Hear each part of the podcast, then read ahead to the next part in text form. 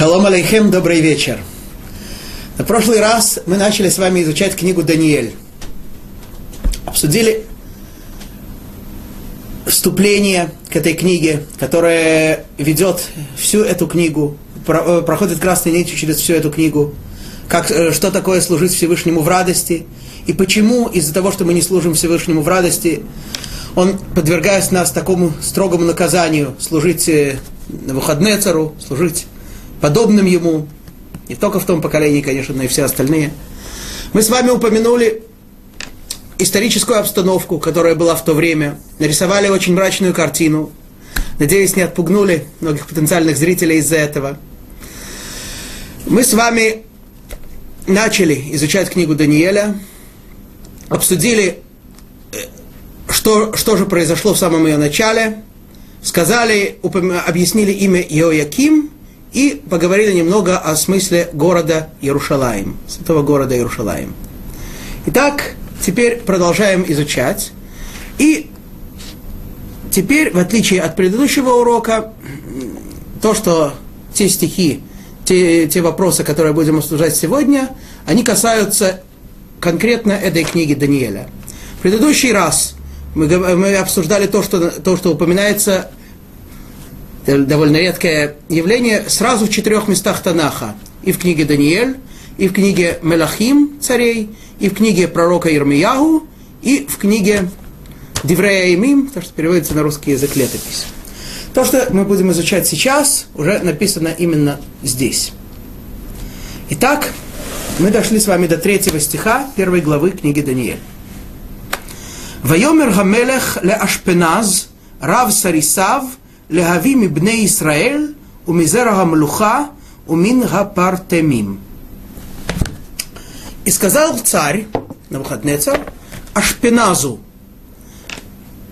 главе всех придворных, то есть э, премьер-министру, если можно так сказать, привести из евреев, из царского семени, из потомков царей и из очень важных приближенных, очень важных личностей. Кого привести, сейчас мы увидим. Итак, Навуходнецар повелевает собрать, привести каких-то особенных евреев. Кому? Повелевает это Ашпиназу. Так, так звали этого человека. Ну, собственно говоря, какая нам разница, как его звали? Ну, может быть, его имя будет еще раз другой упомянуто, может быть и нет. Какая нам разница, зачем нам это знать? Понятно, но с другой стороны, понятно, что никакое имя, упоминаемое в священных книгах, в, э, в книгах, которые мы сказали, написаны с помощью откровения, то, что называется Беруаха Кодеш на святом языке, никакое имя, оно не упоминается просто так. Оно имеет смысл. Имя вообще выражает суть человека, суть объекта, который оно описывает. Мидраш нам рассказывает, что когда первый человек был создан, Всевышний поручил ему следующее. Он сказал ему, можешь ли ты назвать все мои творения? Ну, там э, вкратце только упомянем, речь идет о том, что первый человек, э, после того, как был создан по образу и подобию Творца, то есть одно из основных его качеств – это желание творить добро, желание делать добро, бескорыстное добро, в полном смысле слова по отношению к кому-то, Всевышний хотел показать человеку все его творения и предоставить ему возможность выяснить, то ли это существо, которому он сможет полностью творить добро. И человек, ну, конечно, человек обладал недосягаемыми нам способностями, смог за считанные часы просмотреть все творения Творца, и несмотря на то, что ни одно из них ему не подходило в этом смысле, да, тем не менее, он постиг их сущность и дал каждому из них свое настоящее имя. То есть сочетание букв, которое выражает сущность этого творения. В других, э, это, это особое свойство святого языка. В святом языке действительно каждое слово, ну и в частности каждое имя, действительно выражает сущность того, о чем оно говорит, что оно описывает. В других языках ну, это просто люди договорились так. Э, тем более, что в наше время уже навер, наверняка не сохранилось ни одного из э, первоначальных 70 языков, на которые Всевышний поделил человечество. Поэтому все нынешние языки, они, конечно, заимствуют один у другого, и это не более чем э, согла, э, соглашение между людьми. Люди соглашаются, что это, это называют стол, это книга. Так, так оно и называется. Согласились иначе, было бы иначе. Да. Э, современному человеку тем более это знакомо, потому что сейчас существуют многие компьютерные языки, в которых вообще каждую, каждую вещь мы можем э, вольны практически называть так, как мы это хотим делать, как хотим это называть. Но святой язык не так. Святой язык действительно выражает сущность. И вот первый человек, после того, как он все творения Всевышнего назвал, спросил его Всевышний, а меня как, э, а тебя как зовут? Сказал человек, я сделан из земли, земля на святом языке Адама, поэтому мне подходит имя Адам. Сегодня, чуть позже мы увидим, что слово Адам, оно имеет два смысла, и немного поговорим об этом. Но так, говорит Мидраш, так сказал первый человек. Спросил его Всевышний, а меня как зовут? Ну, понятно, что если мы это понимаем, для нас это основа основ, тем более понимал это первый человек, что Всевышний, он бесконечен, он безграничен, никакого имени, описывающего его, мы не имеем права думать, что существует. Само по себе это уже ересь. Ведь если мы думаем хотя бы на минуту, что мы можем как-то определить Всевышнего, описать его, тем самым мы говорим, что это есть у него, а этого нет. И, тем, и это само по себе уже отрицание основ нашей веры. Поэтому, конечно, не идет речь об имени, выражающем сущность Всевышнего.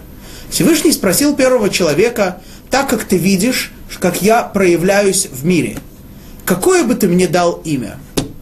Сказал первый человек, я вижу, что ты владыка всего, ты властвуешь над всем, поэтому тебе надлежит называться именем, выражающим, э, которое на святом языке начинается с буквы Алев, потом идет буква Далет, потом буква Нун и потом буква Юд, имя, выражающее власть Всевышнего над всем.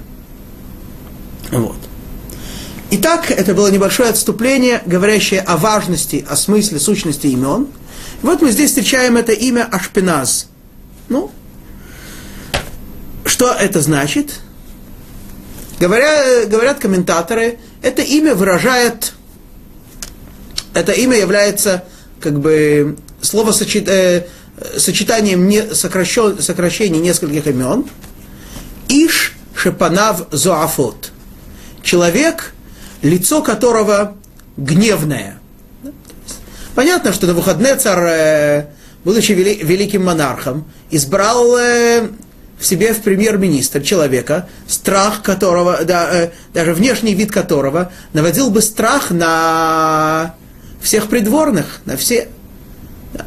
Понятно, что если выбор на такой пост поставить человека какого-то, который с таким добрым, милым лицом, то, и, то его бояться, естественно, не будут. И ему и относиться будут соответственно.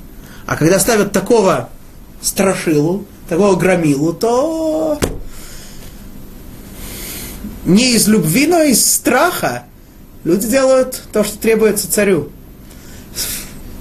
В качестве лирического отступления вспоминаю, что мне рассказывала моя мама, что когда они, им нужно было сдавать экзамены, она была студенткой, им нужно было сдавать экзамены, так к ним приходил э, преподаватель, принимающий у них экзамен, и буквально за несколько минут до начала приема экзамена брал буханку хлеба, разрезал ее вдоль, намазывал маслом обе половинки и за несколько присестов уминал. Это наводило такой страх на студентов, что не описать. Вот, вот такой был этот ашпиназ. Итак, э, царь Навуходнецар требует от Ашпиназа привести евреев. Не просто евреев, а именно из царского рода и из очень высоких чинов в еврейском народе. Почему? Мы, мы увидим дальше, что он хотел, так сказать, э, их распределить. Те, которые из царского рода, они будут служить непосредственно перед царем, после соответствующей подготовки, конечно.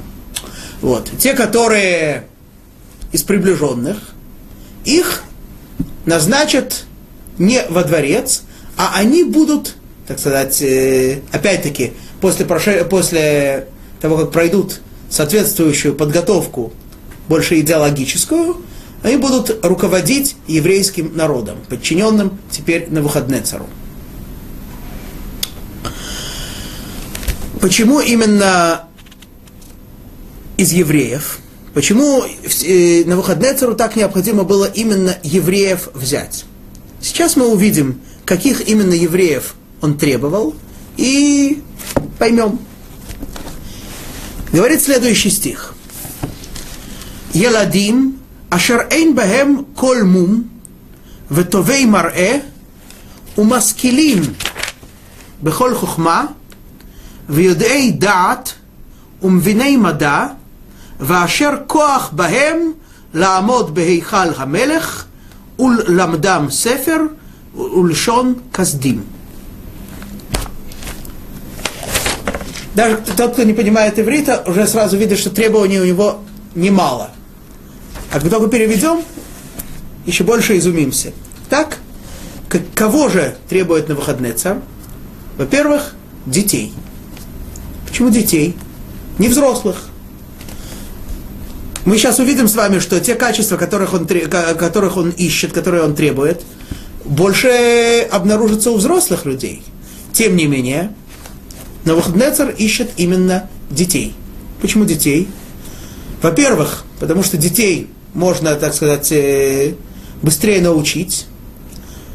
Во-вторых, потому что они будут дольше служить. А в-третьих, если они с детства воспитываются в передовом вавилонском духе, то не будет никакого опасения, что они будут, так сказать, э, делать то, что им заблагорассудится, то, что они переняли когда-то своих родителей. Нет.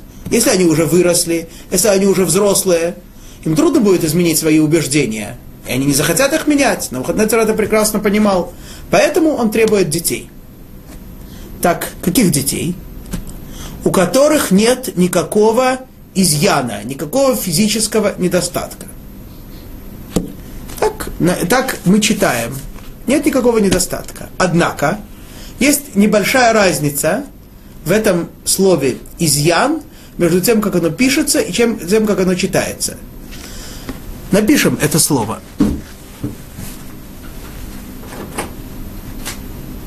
Так, слово, которое, называю, которое выражает на иврите изъян, это слово мун.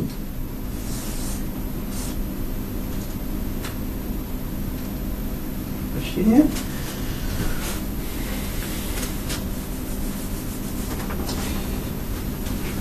Ну ладно. Так. Мун. Мем, вав, мем. Мун, изъян. Так мы читаем этот стих. Как мы его пишем? Мем. Выделим это особенно.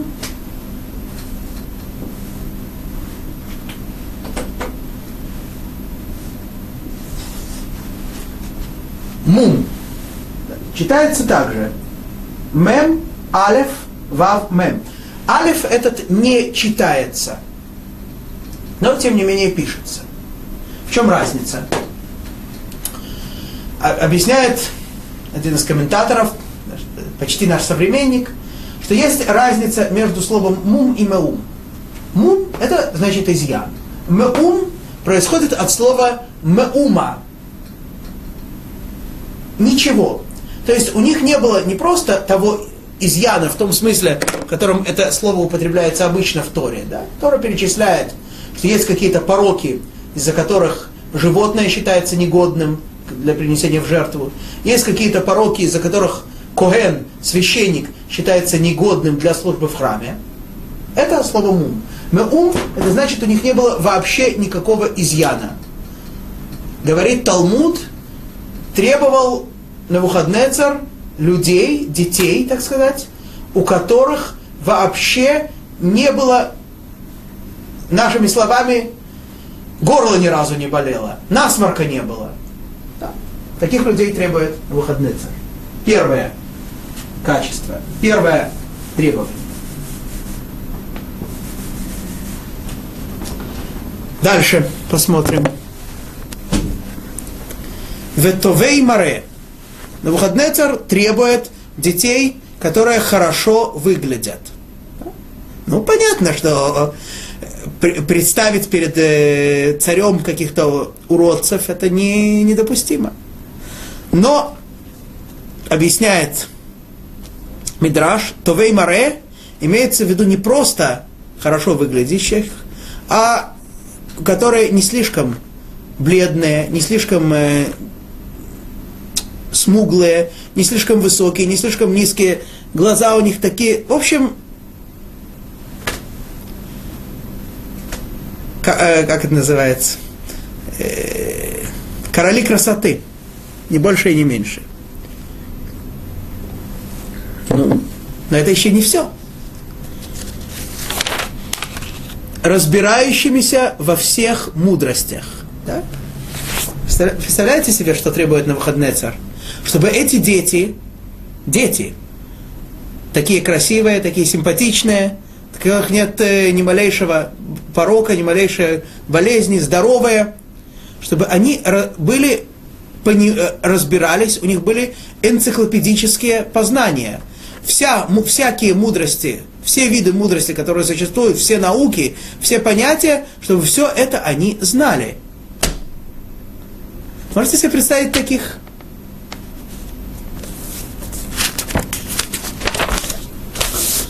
Вообще, я сейчас подумал, что на выходный царь это человек, отличающийся очень, так сказать, э, высокими требованиями к тому, что он хочет. Губа не дура, как говорится. Да, вот здесь он требует представить перед своим дворцом детей вот с такими, таким редким, исключительным набором качеств, одну секундочку, мы э, находимся еще в середине стиха, мы еще не упомянули все, о чем идет здесь речь. Сейчас дойдем. Вот, во-первых. Во-вторых, через некоторое время мы увидим, что на выходный царь требует еще большего. Ему приснился какой-то сон, он не помнит, какой был сон, он созывает своих колдунов, мудрецов, звездочетов и требует от них рассказать ему, что ему снилось, и объяснить, что это значит. Интересный вопрос. Мы поговорим о нем, конечно, э, более подробно, когда дойдем до этого. Ну, но на выходный царь требует. Для него это непременное требование, что должны ему это объяснить. Вот. Вообще, как мы сказали с вами, заканчивая этот разговор, что на выходный царь это человек, который скромностью не страдал. Он сам говорил Адаме ла Эльон. Я уподоблился, уподобился, уподоблюсь Всевышнему. И здесь мы видим, что это слово имеет очень... Э, слово Адам, человек, имеет два смысла. Напишем это, потому что это действительно фундаментальная вещь. Слово Адам –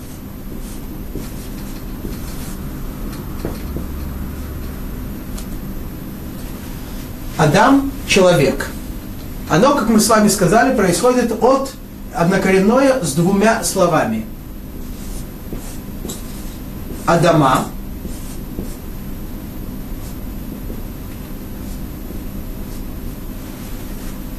земля, Адаме.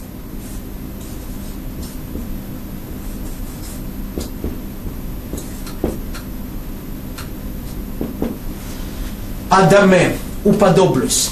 Да. Человек по своей сущности, он может быть как Адама, может быть ниже, тише воды, ниже травы, может быть э, человеком абсолютно ничто, сровненный с землей. А может быть Адаме, может быть уподоблен Творцу. Да. Зависит от человека. Каждый человек может выбирать, в какую сторону ему идти. Или быть как Адама, да, или быть Адаме. Стараться максимально уподобляться Всевышнему, в его качествах, в которых он проявляется в этом мире. Так, это был но Навуходнецар, как мы с вами понимаем, вовсе не отличался таким э, набором качеств, которые действительно его уподобляют Всевышнему. Другое дело, что он, уверенный в своей царской власти, считал, что он действительно олицетворяет царскую власть на земле. И он, ему уже только немножко-немножко не достает для того, чтобы быть подобным царю. Итак, мы с вами упомянули требования на выходные цара к тем, кому он, кого он приглашает назначает себе во дворец. Это детей, без порока, красивых, с энциклопедическими знаниями, в Йодей Дат. Йодей Дат, выражение не очень понятное, значит, по-русски это звучит как знающие, э, знающие знания. Немного неясно, о чем идет речь. Так, э, так это в переводе, переводят, что обладающих знаниями. Вот. Но мы сказали, что знание это уже упоминается в том, что написано Маскилим Бехоль Хухма, что они специалисты во всех областях. Э, понимают хотя бы, разбираются во всех областях. Зна... Здесь и, и идет речь несколько о другом. Вообще, на иврите, на святом языке, есть несколько слов, вроде бы выражающих одно и то же, но как мы с вами уже говорили, что поскольку на иврите каждое слово выражает сущность того, о чем она говорит, то по определению не может быть на иврите понятие синоним. Почему? Не могут два слова выражать одно и то же. Ведь если это буквосочетание выражает э, что-то конкретный какой-то объект, то не может этот же объект выражаться другим буквосочетанием. Значит, какая-то есть разница между ними. Вот, так на иврите есть несколько слов, выражающих вроде бы одно и то же. Позволю себе их написать. Это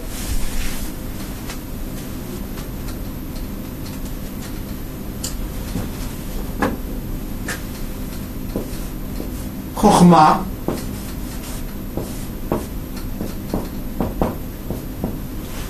Хохма – это мудрость. Да? То есть человек называется хахам, человек, который много обладает большим количеством знаний. Бина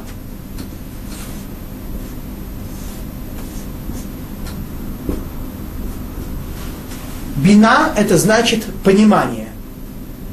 Есть в Торе, в Танахе неоднократно встречаются слова хахам, обладающий хохма, и бин, обладающий бина навон. В чем разница между этими людьми? Хахам, он очень много знает. Но все, что у него есть, это только те знания, которые он почерпнул. Он их не обрабатывает, не преобразовывает. Навон, человек, обладающий понятием бина, да, может быть, он не знает столько, у него нет такого количества знаний, как есть у Хахама. Но этот человек знает что-то и может понять из одного другое. Может сделать вывод из того, что он знает, и получить какую-то новую информацию благодаря размышлению, благодаря умозаключению. Это называется бина. И третье слово, которое мы сейчас с вами встречаем, это даат.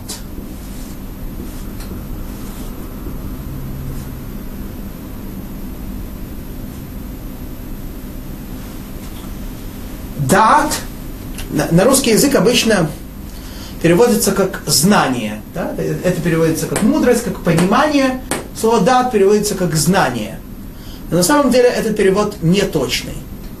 Слово дат мы встречаем в совсем другом контексте Торы. А именно, Вега Адам яда эт хава и что.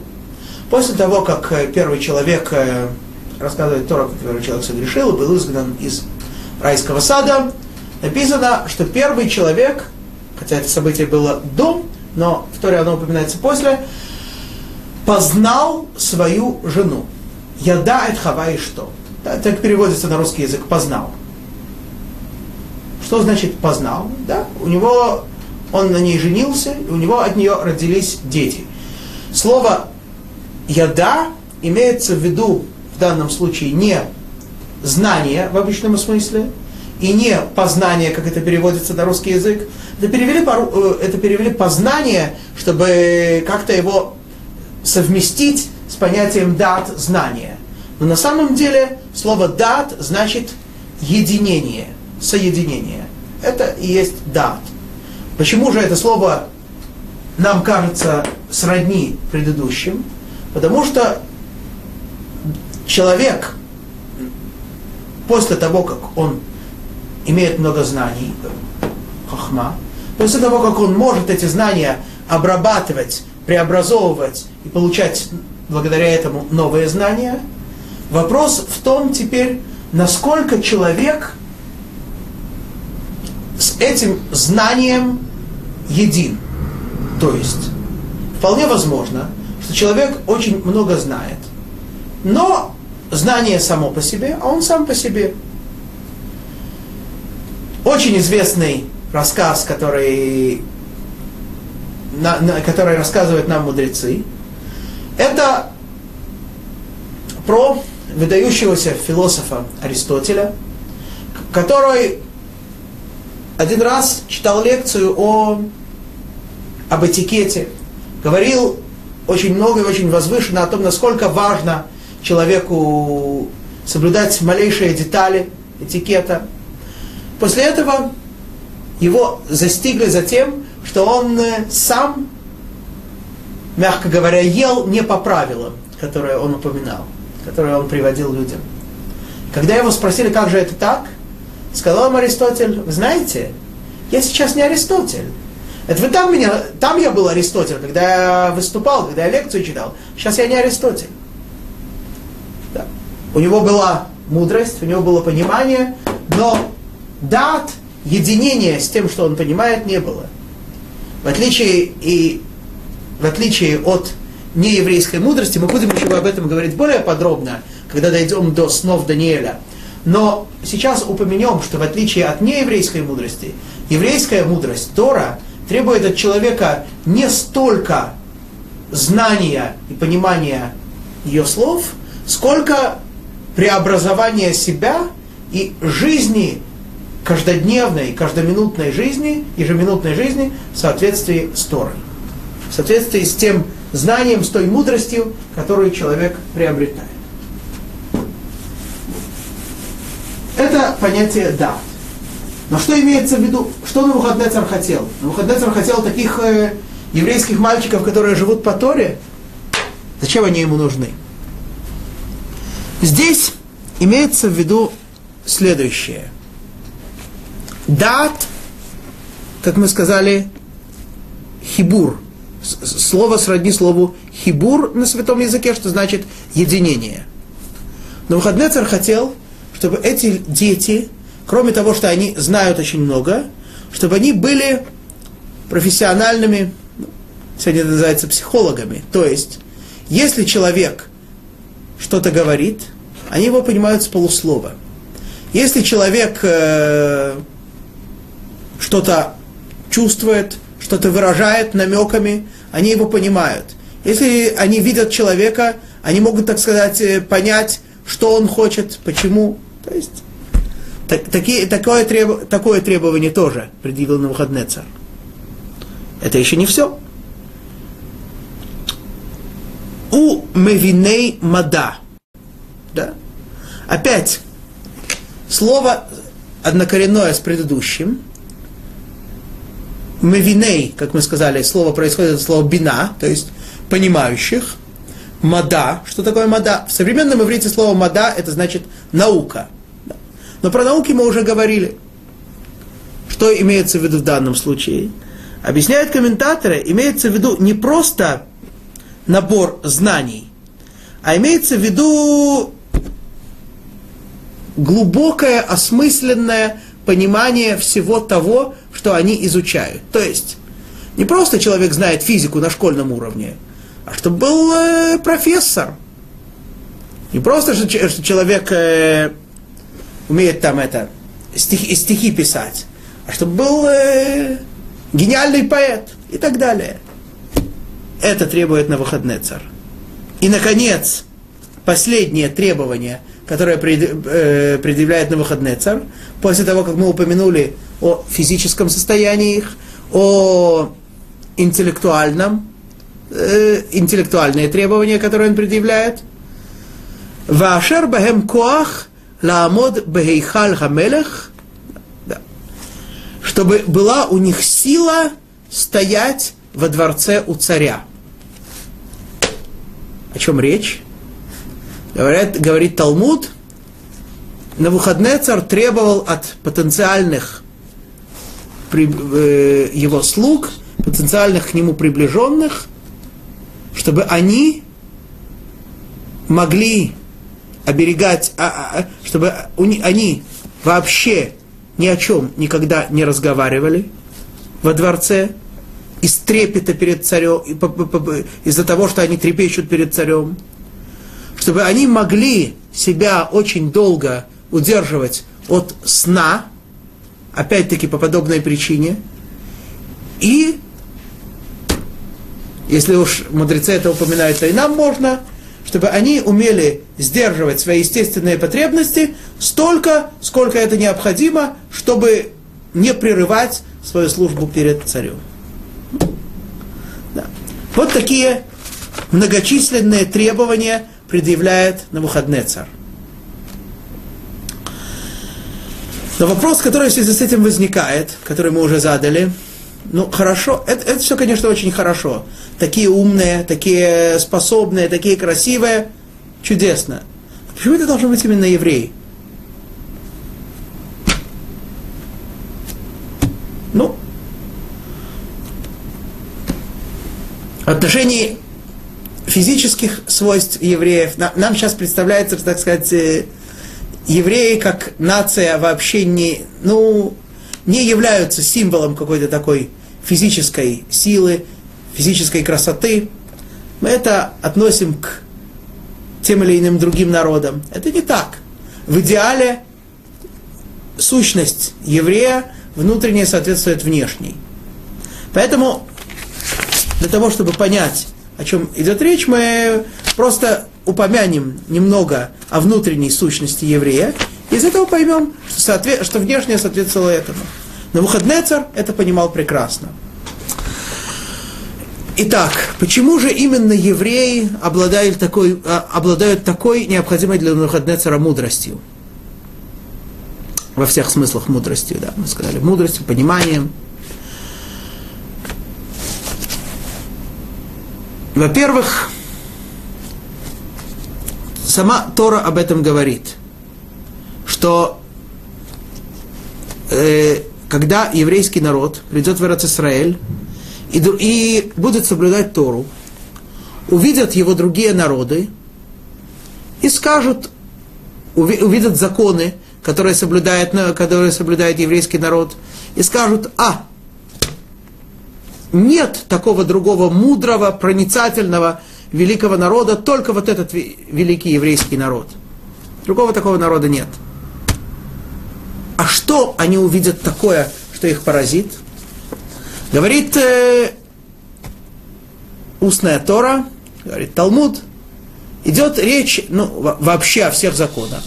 На самом деле, на самом деле, любой еврейский закон, с какой бы области он ни был, когда начинаешь понимать его глубоко, просто поражаешься, какая нечеловеческая мудрость заложена в, в, в любой части, малейшей частицы Торы.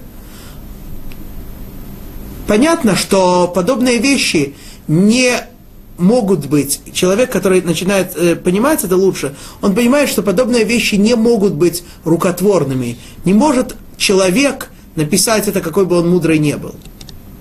Вот. Это, э, на самом деле это, конечно, касается любого закона. Но мудрецы особо подчеркивают вещи, э, законы, связанные с тем, о чем мы читаем в недельной главе, законы так, э, обновления месяца когда еврейскому народу, во время, когда существовал высший еврейский религиозный суд Санедрин, давалось исключительное право решать каждый раз, каждый месяц, будет месяц из 29 дней или из 30. В соответствии с этим, с решением, которое принимал еврейский народ, который принимал Санедрин – устанавливал Всевышний и свои небесные награды и наказания. Да? То есть, если, например, если вот месяц Нисан начнется после 30 дней, соответственно, э, тогда только 31 так сказать, Адара будет первым числом месяца Нисана. Соответственно, 15 Нисана будет началом Песаха время, когда нужно есть мацу, время, когда не нужно, нельзя есть не пресное, квасное, хамец. А если в предыдущем месяце было 29 дней, то все сдвинется на день раньше. И Всевышний наказывает человека, нарушающего заповеди, в соответствии с тем, что постановляют мудрецы, в соответствии с календарем, который мудрецы устанавливают.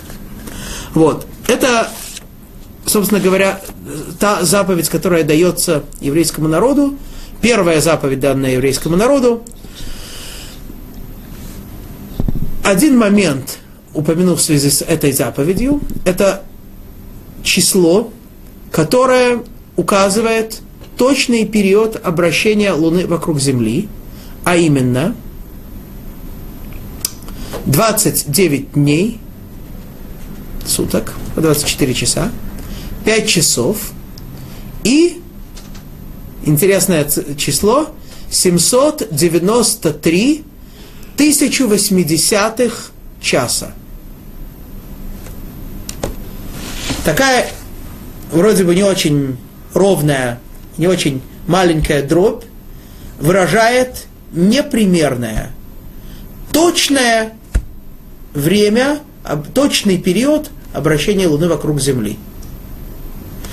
Евреи это знали с дарования Торы. То есть знают уже больше трех тысяч лет. Современная наука только последние годы, последние годы приблизилась к этому числу. Чем это говорит?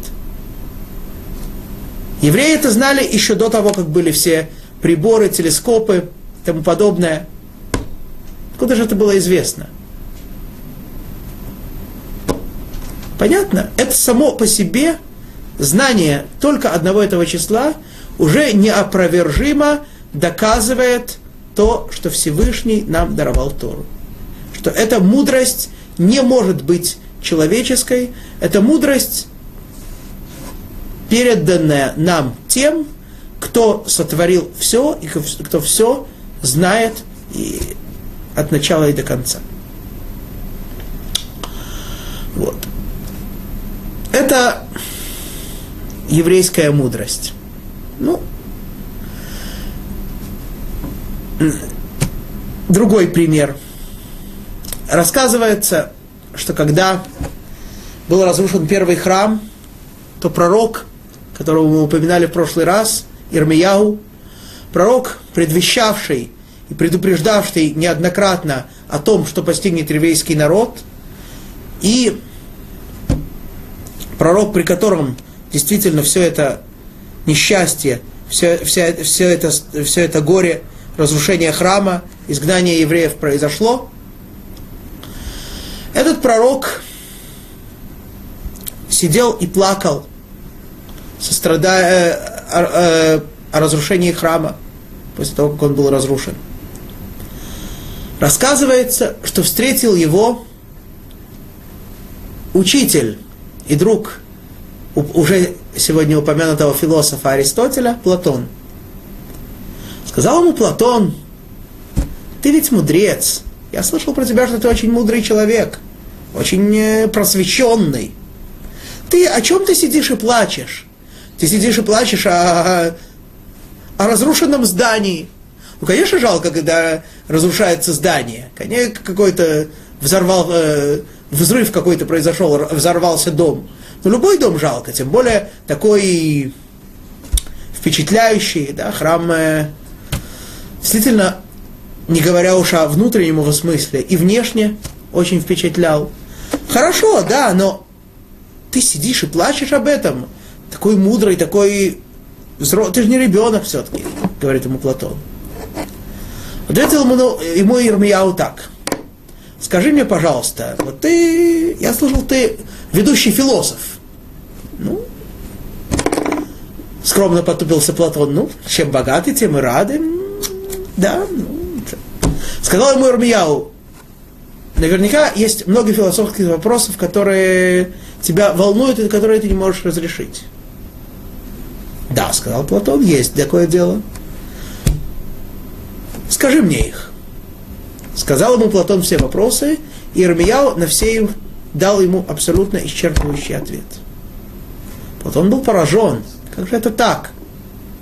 Этот примитивный еврей, который э, вроде бы вообще, кроме своей Торы, ничего не знает, он больший специалист, чем он сам, Платон, который всю жизнь это, э, этому посвятил.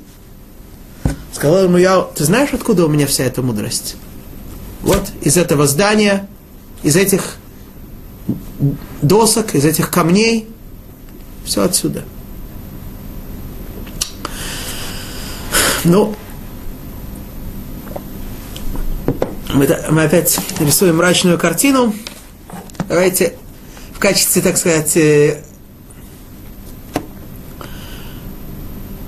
разно, разно, э, для разнообразия приведем еще один пример еврейской мудрости, который, в отличие от предыдущих, нас, нас вызовет улыбку. Пример, который приводится, опять-таки, в очень невеселом месте, а именно в Мидраш, э, приводит его Мидраш, написанный на книгу Эйха, который переводится на русский язык как «Плач Ирмияу», книга, которая рассказывает о, разруш... Э, о разрушении храма и о тех страданиях, которые постигли еврейский народ. И вот там э, сокрушается Ирмияу о том, что Иерушалаем был городом, наполненным мудрости. Мидраш посвящает несколько абзацев, приводя различные примеры того, какие, какой же была эта мудрость, в чем она выражалась. Мидраш не приводит те примеры, которые мы уже упомянули. Мидраш приводит э, нечто иное. А именно такую житейскую смекалку. Например, говорится там, как один человек, мальчик из Иерусалима, попал э, в один из нееврейских городов. Вот.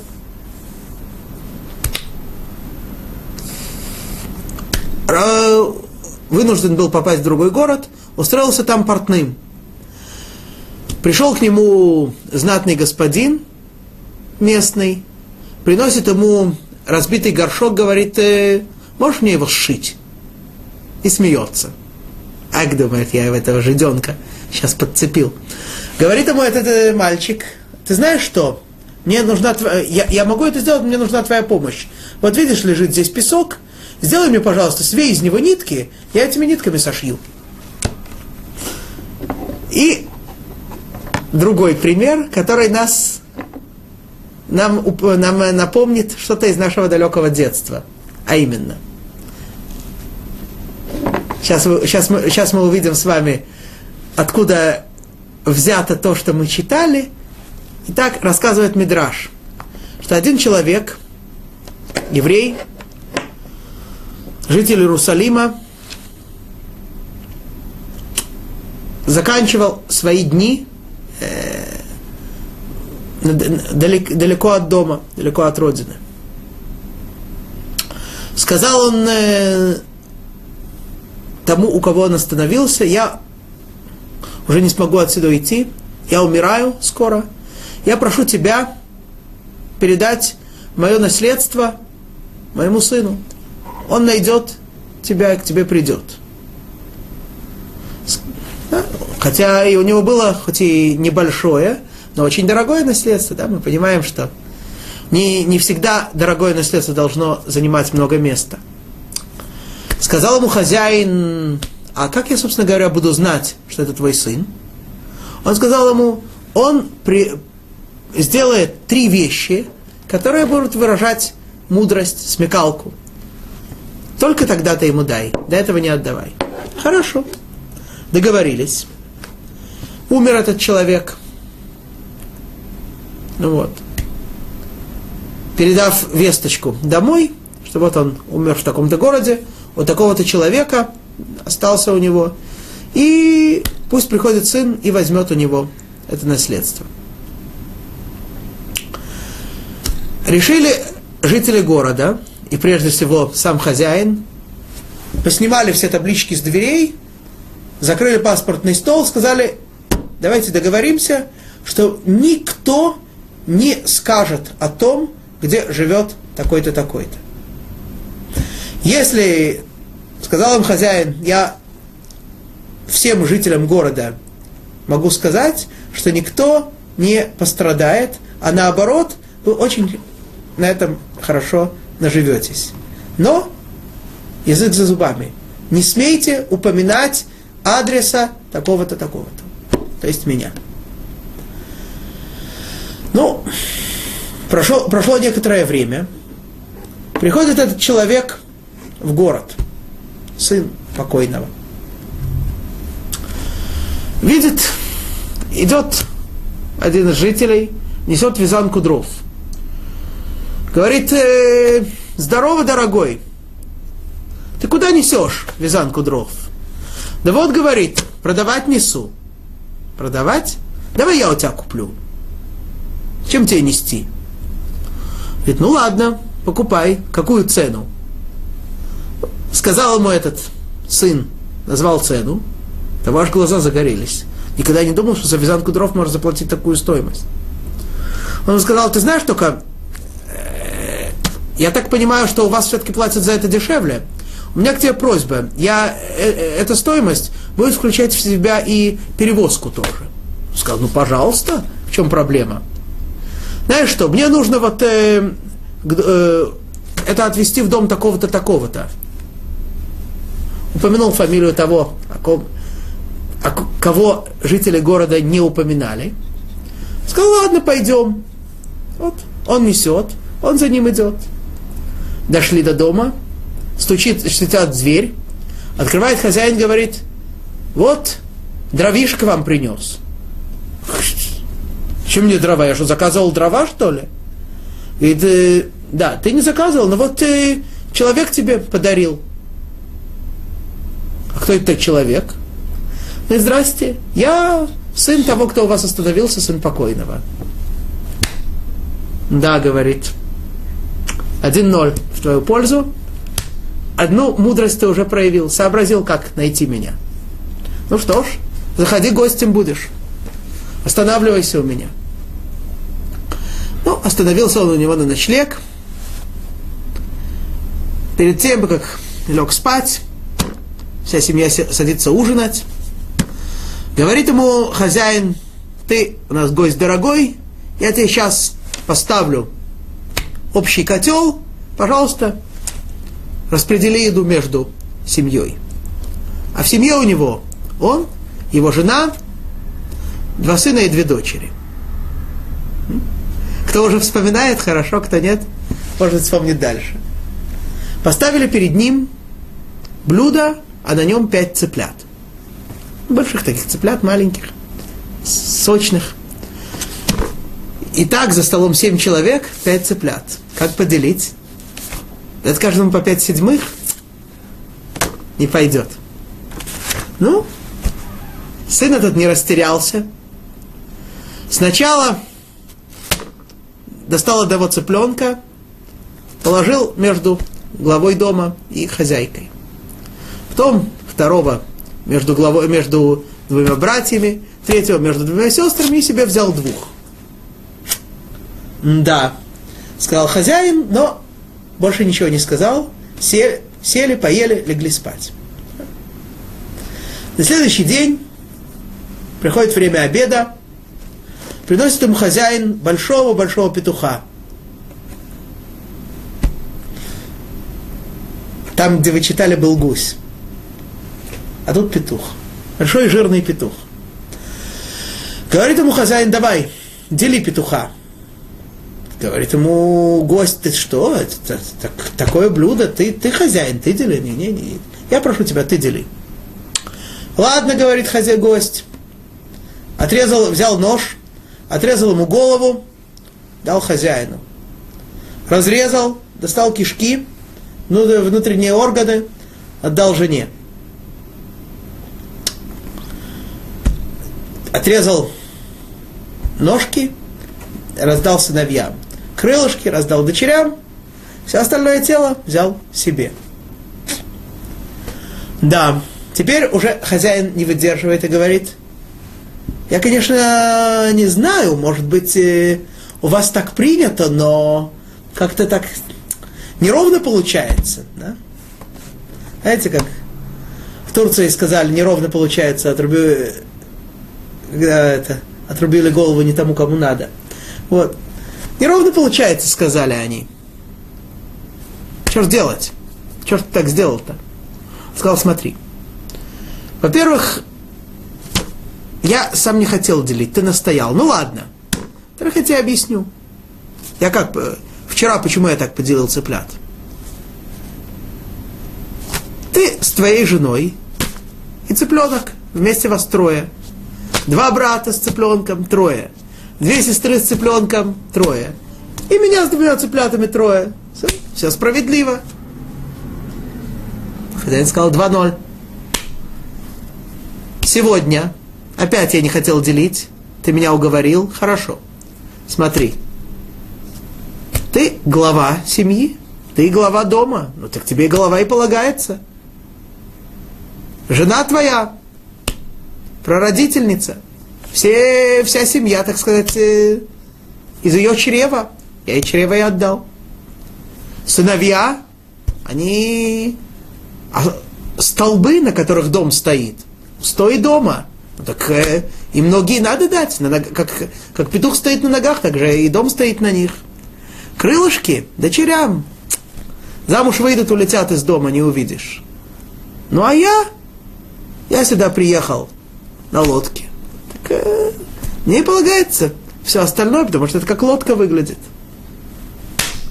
Сказал хозяин 3-0, тебе, ты тот, о ком говорил твой отец, тебе полагается наследство. И отдал его с радостью. Ну, кто еще до сих пор не вспомнил, это русская народная сказка была такая, как мужик гусей делил. Вот так мы видим, как многие, так сказать, русские народные сказки – Э, которые казались нам в детстве такой интересной мудростью, интересной смекалкой, это все взято у нас. Итак, с такого... Вот так все эти требования предъявил на выходные царь к детям для того, чтобы, естественно, чтобы они были евреями, чтобы научить их письменно, письменному и устному языку. То есть научить их писать на языке каздим, языком, который говорил на выходные царь, и говорить и писать. Язык этот, язык каздим, который почему-то по-русски переводится как халдейский, он считался в то время элитным языком. Обычно люди говорили на арамейском. Не только евреи говорили на арамейском в быту, но и евреи уже потом стали, но и многие окрестные народы говорили на, говорили на арамейском языке. А язык Каздим был языком элитным. Да? И вот от этих способных детей требовалось не только э, много знать, но, естественно, владеть в совершенстве тем языком, э, который от них требует, э, на котором говорил на выходный царь. Дальше. Пятый посук. Вайман лагем хамелех двар йом бьомо, мипат баг хамелех умиейн миштав, ульгодлам шаним шалош, умикцатам ямду лифней амелех. И приготовил им царь ежедневно питание с царского стола и вино, которое пьет царь, так переводится. И так их должны были растить три года, и некоторые из них потом предстанут перед царем. То есть, уже все было готово. После того, как набрались, наберутся такие дети, говорит на выходные царь, я уже им приготовил ежедневную пищу. Причем, понятно, что у царей, в отличие простые люди, да, как говорила Надежда Константиновна, вот у нас была такая плохая жизнь в Шушинском, зарежут барана, и неделю одну баранину едим. Да? У царей не так. У царей каждый день другая, другая пища. Каждый день особенное блюдо. Зависит от дня недели, от климата, от настроения, от политических событий и так далее, и так далее. Тысячи причин каждый день готовят царю именно ту пищу, которая максимально ему подходит. То же самое требование предъявлял он э, на выходные царь к поварам в отношении этих детей. Каждый день кормить их особенной, исключительной пищей, той самой пищей, которую кушает царь, и поить их именно тем вином, которое пьет царь. Для чего? Грубая пища, так э, объясняют здесь комментаторы, она огрубляет чувства, огрубляет э, интеллект. Человек не, не, не, смо, не может быть уже таким сообразительным, таким э, тонким в интеллекте, в чувствах, в, э, во, все, во всем, что он делает. Поэтому пища, естественно, должна быть особенной, изысканной, исключительной. Ну, здоровый, естественно. Вот. И если уж мы об этом говорим, упомянем небольшую, э, небольшую, но очень важную деталь. Тора в нескольких местах говорит нам о том, что Всевышний вывел нас из Египта.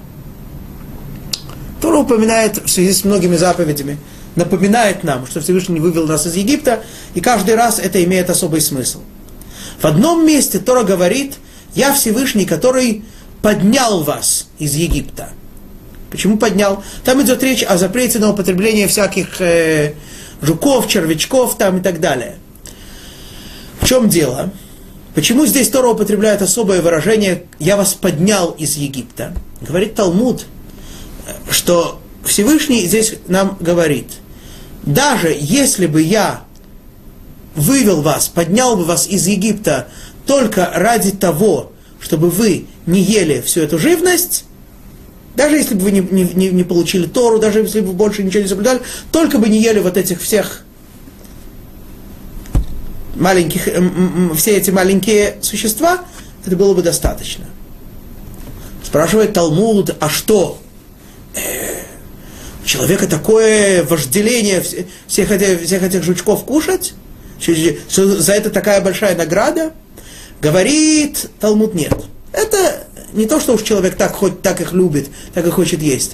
Просто это есть настолько противно, настолько мерзко, что человек, когда он перестает это делать, когда он прерывается, когда он начинает, когда он соблюдает законы кашрута вообще и утонченной пищи, пищи достойной царских сыновей, которыми Всевышний нас называет. Всевышний нас называет «вы сыновья Всевышнего». Да. Мы царские сыновья, мы сыновья царя царей, поэтому и пища наша должна быть достойной нашего положения, нашего состояния. Ну, слава Богу, изучили еще немного из книги Даниэля, упомянули о том, какие требования предъявляет Навуходнецар, и на следующий раз, Божьей помощью, мы увидим, кого же Навуходнецар нашел, и что было с ними дальше. Большое вам спасибо, и до новой встречи ровно через 167 часов, э, следующий четверг, 19.30 по времени Иерушалайма. Коль тув, шалом.